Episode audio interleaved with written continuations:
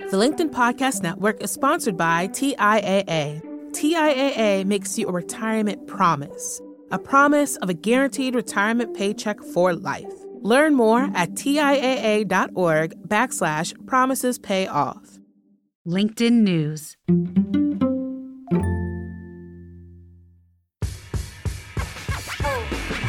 Hey there, it's Dan Roth, LinkedIn's editor in chief.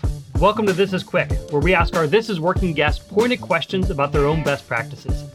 Today, we're hearing from Gerald Chertavian, the founder and CEO of Year Up. Year Up is a tuition free job training program, and we're going to be hearing more from Gerald in depth next week. What do you always have with you? Is there any gear or app that you can't start your business day without? Um, so, look, everyone has a phone, but I always have a notebook right? I never, I have not gone into a meeting, a phone call in the last 23 years without having a notebook as well. One, because I, I think as I write, um, and probably because I have ADD, as writing actually helps to steady me and I can focus and listen. But I'm constantly writing. I have notebooks that go back a long, long time.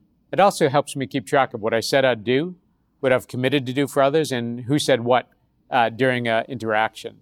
So I'll always have a notebook with me. Any particular brand? Is there like something, one notebook that you love or one pen that you love? Look, we're branding folks as well. So I have year up notebooks, Dan. Come on. I mean, I got to hit that mark, right? I need a year up notebook. Um, I always have something to write with. It helps me remember what I've said and who I'm talking to. When did you first know what you wanted to do? What got me to launch Year Up was really through the Big Brothers program. I was young at the time and I was matched with a boy who lived in, at that point, what was the most heavily photographed crime scene in New York City. And I spent every Saturday of my life uh, for three years with this young boy. His name's David. I spent all those Saturdays with David and his, as he has four older brothers as well. And I remember one day, I can see it like it was yesterday. I was talking to David's older brother, and we were in the hallway of their apartment in New York City on the 18th floor. And his older brother and I were having a debate, and he so crushed me in the debate intellectually. It absolutely was so clear to me we need his talent, we need his brains, we need all that he can offer. And I kept thinking, we need to do better in this country because we're wasting so much human capital in a country where we have no one to waste if we want to be globally competitive. What's one habit or item or process that helps you stay productive? I'm a bit of a creature of habit, so I'm up at 5:30 every day, regardless. Exercise for an hour, pretty much eat the same things every day. So I like a, a pretty strict routine in the morning, and then a little bit of quiet time before meetings and phone calls start. And it's during that quiet time that I can sit down and think, what has to happen by the end of today? How does the urgent not crowd out the important? And to really kind of start the day saying, how does this day end? And what are the two or three things that determine whether I've actually added value today. So getting in the right state of mind, which for me is about exercise and a bit of routine, and then clarifying what has to happen by the end of the day. Love that. How does the day end? I've never heard that before. That's great. What's the one thing that can derail your productivity? Boy, if I show up and I haven't planned out the day or I don't know how I'm going to solve a problem that day, I find it incredibly unsettling. And I often try, when you try to source, like, what, where do you find stress? Stress for me is when you don't know how to solve a problem. And often it's because you haven't dedicated time to think through the problem. Who was your first mentor and what was something important you learned from them? I very fortunately uh, and somewhat luckily got a job on Wall Street when I came out of college. The gentleman who hired me was much senior to where I was. I was in Chemical Bank in a credit training program. And the gentleman, Doug George, took me under his wing and asked me to go to meetings for him. And he was a vice president. I was the lowest of low analysts. And I'd show up at these meetings being at least five levels below everyone else. And I was obviously not that confident, didn't know what I could do. And he kept telling me, trust the fact that you have ability, trust the fact that you're smart, and trust your voice. If you've given something thought, if you've applied, you know, good thinking to it, don't be afraid to use your voice and don't expect that you always know less than others around you. And so he gave me confidence at a young age to be in a room with others and to say, I, I am going to put my view forward because I have confidence in that and I have given it thought ahead of time. So he was one of the folks who helped me to believe in myself uh, back when I was in my early 20s.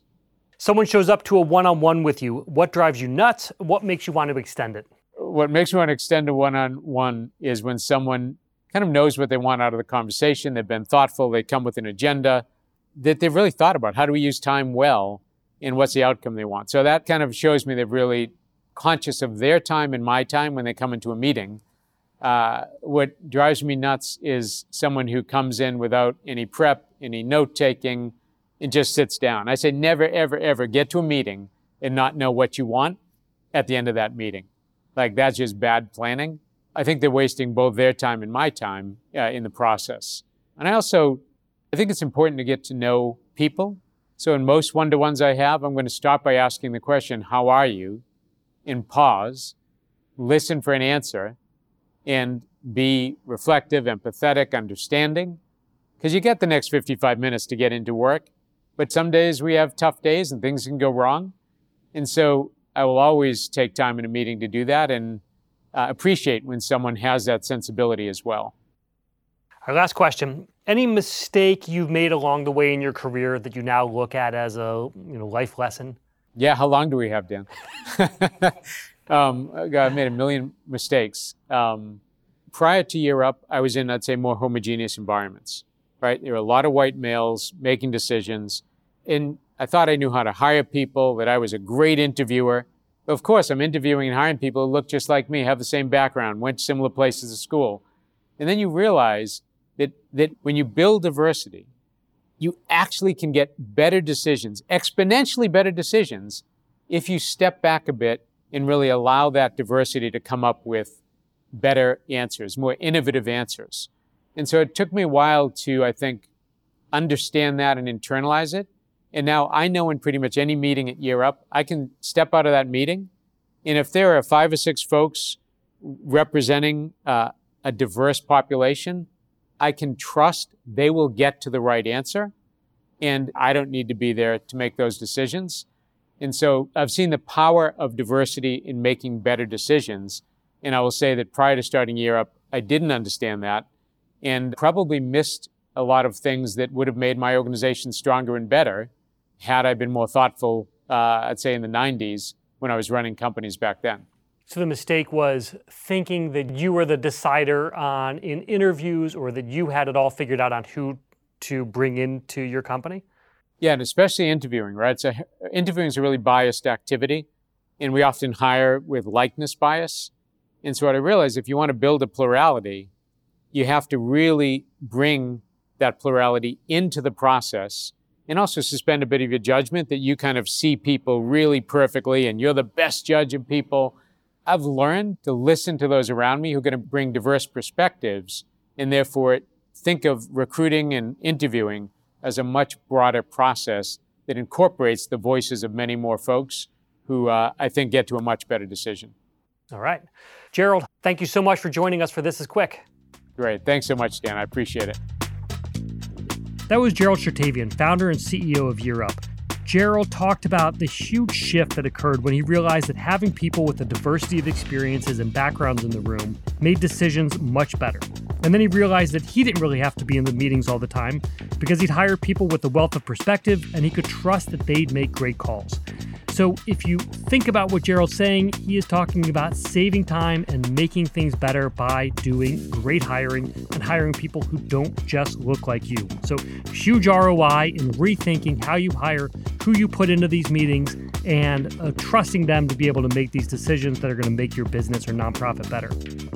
I'd love to hear from you. How has expanding your perspective and your network benefited you in business? Is there something that you've learned or achieved that might not have been possible if you didn't change your thinking? Let me know on LinkedIn using the hashtag ThisIsWorking. And if there's a question you want to hear in these candid segments with guests, let me know that too. You can reach me at thisisworking at linkedin.com. Thanks to our team for putting this together. Nina and I will be back next week to bring you more great takeaways. Be well and stay curious.